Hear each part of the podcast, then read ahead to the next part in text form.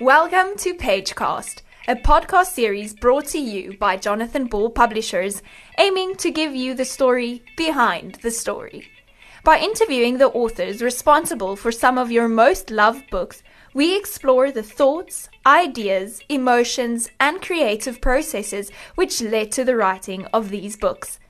If you are a reader with a zesty interest in people and stories, do stick around and enjoy what Pagecast has to offer. Unforgiven has received um, excellent publicity and reviews the past week or two. In her recent review uh, for Daily Maverick, Rebecca Davis described the book as brave and powerful. And I'm also happy to announce that Unforgiven debuted on the non-fiction top sellers list last week in position 40. Congratulations, Liz. Just a short introduction to our two speakers. Um, as many of you probably know, um, Liz McGregor uh, has worked as a journalist in Cape Town, Johannesburg, Seoul, and London, including several years as deputy editor uh, of the op ed edition of The Guardian. Um, she has also written and edited several books, uh, such as Load Shedding, At Risk. Touch, Pause, Engage, the Springbok Factory, and Khabzela. And she currently lives in Cape Town and London, and it really is lovely to have her here in Johannesburg. So, Liz and Trevor's friendship actually go back more than 40 years, I heard tonight. Um, they met in the late 70s or early 80s when they worked together um, at a community newspaper called Grassroots. So, apart from his friendship with Liz, um, Trevor is, of course, the former Minister of Finance, and he was also a minister in the presidency for the National Planning Commission. That was from 2009 to 2014. And if uh, Google doesn't let me down, you're also chairman of Old Mutual's board and deputy chairperson of Rothschild South Africa. And may I just say, we do miss having you in government, Mr. Manuel. I'll leave it to the two of them. We look forward to the conversation. Thank you. Thank you very much. And uh, it's a great privilege to have been invited to, to speak at the launch of, of uh, Unforgiven uh, because it's a remarkable book. Um, not because Rebecca says so, but because it truly is. Because, Liz, you've been able to take a few strong narratives and weave them together in this remarkable book. I want to I want to talk about what's perhaps unsaid or too little said about in the book, and that is Robin, your father. Uh, he was a he was a truly remarkable person. Um, I think he's best known for that work called Who Owns Whom that uh, uh, I think has had a profound impact, certainly on, on thinking on competition law in South Africa. Um, in the early period before 94, it was clear that competition policy was uh, seen as a major threat uh, to those who held corporate power in South Africa because the concentrations were so massive. Um, and there was Robin. Uh, I didn't see him in Che Guevara beret, uh, toy toying, but he had a profound impact. In fact, I shared uh, uh, earlier when we were chatting a picture of Tito Mboweni, the young Tito Mboweni, holding a copy of Who Owns Whom, talking about the book. This is before 1994. I'm saying Robin's influence was profound. Um, and I'd like you to talk about that relationship between you and, and your dad. Um, okay, well, um, I think first of all, I was a bit of a shock to my father because um, my mother was um, a Catholic, which my father was, he was not religious at all, and he suddenly found that he had five children in six years. and he had to support all these schooling brats so I think that sort of, you know, traumatized him for life. Um, but my father, we moved a lot. As a, he used to, he was quite a restless man, and we sort of moved um, very, very frequently. We, we, lived in 30 different houses, my mother would say, with um, some exasperation. But that was how the book came about. You know, he worked in several different industries, um, in sugar, in beer, in paper packaging conversion, um, and in um, animal feed and in chickens. And every, every job he had, he realized there was a monster behind gobbling up the whatever firm he'd been working for. And I think it just sort of slowly dawned on him that this was something that he needed to investigate. So he gave up his, uh, well, he went part time on his job, even though he still had children at school. He just, um, my two younger brothers were just put in a flat nearby and with a freezer full of uh, pizzas. I think he got sick of parenting now.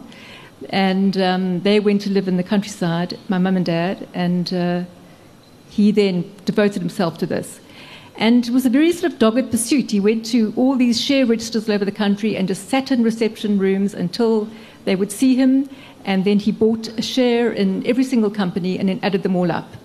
And came to this quite startling revelation that 80% of the country was owned by um, five, 80% of the stock exchange was owned by five companies. And then he became a celebrity. And then, yeah, Trevor knows more about his impact than I do. Um, yeah, you know, in, in the early period, uh, I'd, I'd, spent uh, two years as Minister of Trade and Industry, and he was the go to guy on competition policy. Early in 94, uh, we appointed him to the Competition Commission. We needed those insights, uh, and so it was part of, part of the formation of government. And uh, um, I, I, think it was a, a, remarkable contribution, but, but, but, but back to your relationship with your dad, I'm going to suggest that those terrible days in early August because you'd, you'd buried your mother's ashes and then this brutal murder of your father had such a big impact on you that, amongst other things, I have a sense that it also uh, created quite a tangent in your writing and sent you off to write about rugby. Do you want to talk about that? That's a really interesting observation, yeah, because I'd never been interested in rugby before. Um, and then when, in fact, it was Jonathan Ball um, who set me off on the, initially on the path of, writing rugby, because I'd done another book for them. And uh, he said one day, just after the 2007 um, um, Rugby World Cup win, he said, Don't you want to go and do a book on, on the Springboks, on this team? And then my father was so thrilled about this. It gave him a sort of a new leaf of life because lease of life because my mother was then very ill with, um, she was just really sort of almost gone with Alzheimer's. So he was in quite a desperate stage of his life. So this was really very exciting for him, and he's had took great delight in sort of educating me in rugby, and followed everything very very avidly. Um, yeah, so that was definitely a part of it. But I also think what I got from my dad when I started this quest to interview um, Cecil Thomas was his doggedness, you know, with the who owns whom. He, he just ignored, you know, he, was, he got into quite a lot of trouble with that book because he upset the corporate so much, as, as Joe says. And um, yeah, just a kind of obsessiveness that I also feel that I inherited from him. I was always close to my father. I want to come back to the brutality of the murder in a moment, but the trial, which must have been exceedingly exacting, you've, you've dealt with it. You sat through there every single day, you made notes, uh, and I can confirm from the book that you've uh, gone through the trial records a number of times. It's harrowing it's cruel, it's brutal. But the judge, Judge Nathan Erasmus, talks about your father. Uh, he, he, addresses Cecil Thomas, the accused, then, and he asks him, Do you know what you've done? You've murdered a social activist. And that was, that was quite, quite a tribute from the judge in that matter. I mean, why it didn't, why, why, why the sentence was what it was, I don't understand, but there was all of that, and so there were certain contradictions that arose because he talks about that, he recognizes the brutality, and then he talks about Cecil Thomas, the human material, uh, and what happens to him going forward. Do you want to reflect on that? Well, one of the reasons, but the, when the, the trial was pretty horrendous because you, you sit there in this sort of stuffy room and sort of a couple of meters away from this man who, who did this incredibly brutal thing to my father. And you also hear in forensic detail all the absolutely horrific things that were done. You know, it was incredibly brutal murder. Basically, he was tortured for an hour, uh, and then his throat was slit. So um, so it, it, was horrendous. And for the first time, also, we discovered that it was a gang thing, and I had no idea about that. So, you know, these, one of the witnesses came and said he was from the 28th, and he was a soldier in the 28th, and his job was dealing drugs. It was a whole different level of, of just opened a whole new, horrific, scary world. Um, but then, one thing was puzzling, and what the judge mentioned, but you know, I also found very strange was there were a whole lot of women every day also in that, in that courtroom there to support him. He was a man who was loved, who had a very strong, loving family. Um, and he was educated. He had tertiary education. He, you know, he, he was a welder and a boilermaker. He was played rugby, and uh, you know, he was a. he had children. He wasn't the usual profile of a murderer, who's usually sort of have, comes from a terribly dysfunctional background um, and is very, very damaged early on. So, and he had no prior convictions. So the whole thing, I just, I just, for me, there were no answers actually in that trial. I just found the whole thing very, very surprising. Like the whole thing had been sort of made up in some ways. We'll come back to some of the questions that arose there, but your dogged determination, which you say you got from your father, I mean, I find it fascinating that you were so intrigued with the murderer. You went to the Genealogical Institute at the University of Stellenbosch to find out about his family and how he came to be in Fraserburg and the links from there to this place called Saron where he lived. Um, your, your boldness in meeting his niece, who was uh, a witness for the defense in the matter, um, all of that must have taken a hell of a lot out of you because you, you by then knew exactly who this person was. You understood his brutality. So, do you want to talk about, about that, that quest, that, that uh, persistence, that uh, uh, determination to get to the root of the problem? Well, it was precipitated. I mean, after the trial, yeah, it was just when something like that happens, that sort of murder, that brutal murder to someone close to you, it like is completely devastating. It sort of shakes your life to its very foundations. Um, so from 2008 for the murder, 2010 for the trial, you know, I was just taking lots of drugs and was just getting through life, just somehow enduring, not sort of really living. And then after the trial, I just thought, I've got to get on with my life now. I've got to sort of put all this behind me. I've got to move on. Um, and I did. And then um, in 2017, I was hit by a car. I was knocked down and sort of quite badly injured. And this gave me another whole jolt to kind of push me right back into that um, post traumatic stress disorder, I think. You know, I was so traumatized by this. And I thought next time I'm going to die, it's going to be the end, you know, because in this country, look how many car accidents there are, look how many 75 murders a day, you know, it could be me next. You know, obviously it was very exaggerated sort of anxiety, but nevertheless it was there. Um, and I stopped taking the drugs by then, so I was no longer, my emotions were no longer so dampened. And I just became absolutely furious with this druggie who'd knocked me down. And also, I just thought if I don't track down Cecil Thomas now and find out what happened and put that to rest in my mind, um, you know, I may not have another chance. And in that sort of heightened state of adrenaline and almost like crazy obsessiveness, I managed to do these things, which were extremely difficult. But yeah, I was in that state of just obsessiveness. Liz, there's an interesting contradiction that plays itself out. On the one hand, he's brutal, and Judge Erasmus describes him as perhaps the most untruthful witness he's ever encountered. He's lied so many times, he's changed his story so many times. There's extreme doubt about whether he could have done this thing alone. So that plays out.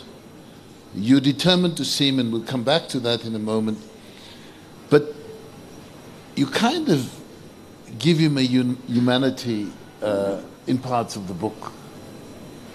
Um, you say that, that, that, that Ellen described him as looking like Kevin Spacey.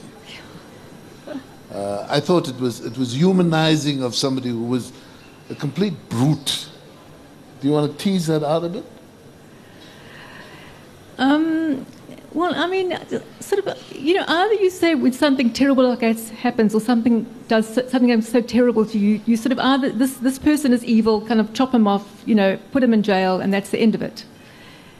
But if you look in a country like ours, where you know there's so much murder, this crime is generally so incredibly violent.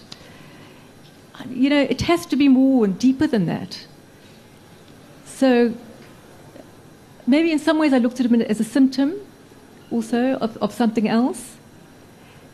And I mean, some people have accused me of being too sympathetic, but I also think that uh, all I wanted to do was contextualize him.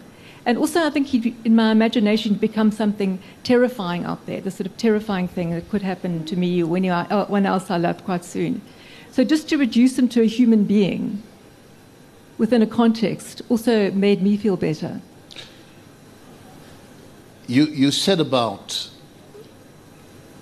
to find him, and one of the people who clearly uh, played a big role because you went to different prisons. You went to uh, at Worcester. You eventually you got to this Voorberg prison in in on uh, in the in the Swartland. One of the people who seemed to have played a big role is this former warder. Um, Chris? Malchus. Malchus. Um, and then eventually you confront uh, the murderer, uh, the convicted murderer. Uh, you confront him in prison. Do you want to just walk through some of that? Okay, so yeah, as Trevor said, I just I heard his niece told me he was in Voorberg, so I just phoned up the governor and said, "Can I come and see him?" I'm very naive, um, and uh, he said, "Well, come and see me." And then he he put me onto a guy called Pastor Zimri, who was in charge of, of um, what they call the victim offender dialogue, which was a process he, he said I had to follow. So I said, fine, you know, I'm quite happy to do that. And Pastor Zimri was so delighted to meet me. He said, oh, we try to do this victim offender thing all the time, and then people, you know, we have to beg the, the, the victim, the victim's family to come. They never want to come. So you like a blessing, you know, you're sent by God, you know, it's very, very effusive. Um, and he will be in touch with me very soon. And I never heard from him again. That was it. And I tried to phone him and email him, and he just was not available. So, in desperation, um, through various contacts, I found this guy called Chris Malchus, who was a warder at Pollsmoor for 40 years and just retired and was now um, a consultant. And uh, he was amazing. He still had good contacts in the prison. He understood gangsterism, he understood jails. And then, so I employed him. I mean, I didn't have to pay him very much, but he then led me through the process and he made the contacts and he made it happen. There's, of course, something that will play out in the next 12 months, and that is that um, this man, who you, I mean, there's this, there's this, this horrifying encounter that you, you refer to where you say to him, You stabbed my father 25 times. And he says, No, it was 24.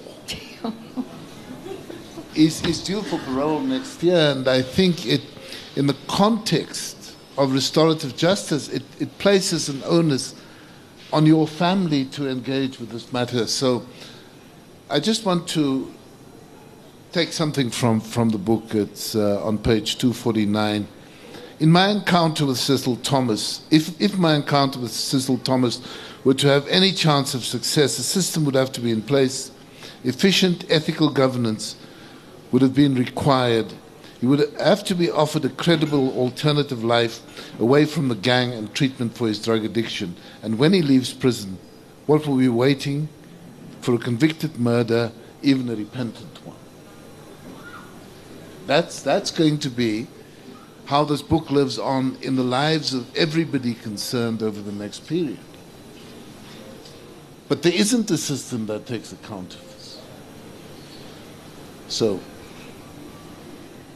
Well, I mean, that in a way, yeah, is the kind of nub of it because, I mean, our whole sort of post apartheid society is predicated on the idea of forgiveness and rehabilitation, and we're moving forward. And, um, and the, the prison's policy is supposed to embrace this idea of restorative justice because it's the only way of, you know, of, of reincorporating prisoners back into their lives when they're released. Um, but as you know, my experience was that it just does not that does not exist. It was it's just uh, you know that's just it's just purely um, you know policy, and that's it. That's where it ends. But because yeah, because with with um, Cecil Thomas, he was deeply embedded in the 28 gangs. So I think he got enmeshed in with them before he went. The, the murder was because he owed them money for drugs and they insisted on some sort of payback. And he had heard about a friend of his had been working from Saron, had been working in my father's house in Tulbagh, and saw that there was a, a safe there, and he had some money and he had a couple of guns. And so I think what happened was that Cecil Thomas told these told the gangsters, okay, you can go and this is you'll find money here, gold and silver, which is the gang thing. And uh, so, and I think that was why because I could never understand why they had to murder him. Why did, they, why did they just take his things? You know, why did they have to kill him? And I think that was part of a ritualistic gang murder. Anyway, by the time I came to see him, he was deeply entrenched. He was a Vafi in the silver line of the 28th, which is quite a lowly position. So he was a basically a skivvy to um, some general in the, in the, in the prison hierarchy. Um, and, you know, he had to he had to give, provide sex and wash his clothes and generally run after him. Um, and uh, but so I think he completely given himself over to the gangs. It's now a sort of cult that he has joined, and he's kind of oblivious to any other kind of life. You know, I, I don't know how much you guys know about the gangs. I mean, you're probably a well-read audience, and you do know something. But basically, it's um, yeah, they have their own language, the Sabela. They have their own um, belief system. They have their own, uh, yeah, the hierarchy, which is, is was started in the in the gangs um, in the in the mines in the, at the beginning of the last century, and in fact, one thing I also discovered in my book was that Nongoloza, who's the founder of the Number Gangs, worked the, on the same mine as my great grandfather, who came from Scotland, at the East Rand Proprietary Mines. And uh, was a prisoner, and he started his Ninevite gangs in the Cinderella prison, which was uh, ERPM's private prison where they got convict labour to work for virtually nothing. And my great grandfather worked at the same time, Alexander. Anyway, so this goes back, these gangs, to that very, very brutal period of our country's history. So, yeah, there he is, old uh, Cecil Thomas, you know, reciting the gang law to us, and um, including his uniform, which is entirely imaginary. Um, so, in this meeting, which was quite a sort of um, tense. There was a three-hour confrontation with me and Chris and Alan, my husband, um, and uh, Cecil Thomas, and he was flanked by a social worker and a, and the pastor, another pastor. And uh, he was getting quite harried because we were firing questions at him. And then at one point, Chris said to him, What's your uniform? And he sort of went into this very sort of trance like state of kind of peace and uh, he said, okay, it's white tackies, white socks, white shorts, a, buckle, uh, a belt with a silver buckle with a, a, rose on it to show that I'm pretty, and then a white beret with also a rose to show that I'm, I'm always pretty, and then two, there are two buttons um, in my shirt, and one is open to show that I'm always available for sex to my, you know, my, my general and the others closed to show that I'm disciplined. It was the most eerie thing. It's, it's unbelievably scary, and, and, and it's quite important. I'm saying Liz has now recounted some of these issues. I'm sure many people sitting here would have read The Number by Jonny Steinberg and a range of other books and have some sense of these prison gangs. But I think that Liz is able to reveal a level of detail that surely makes it scary to try and understand what happens with and beyond parole. Because this is a reflection on the society.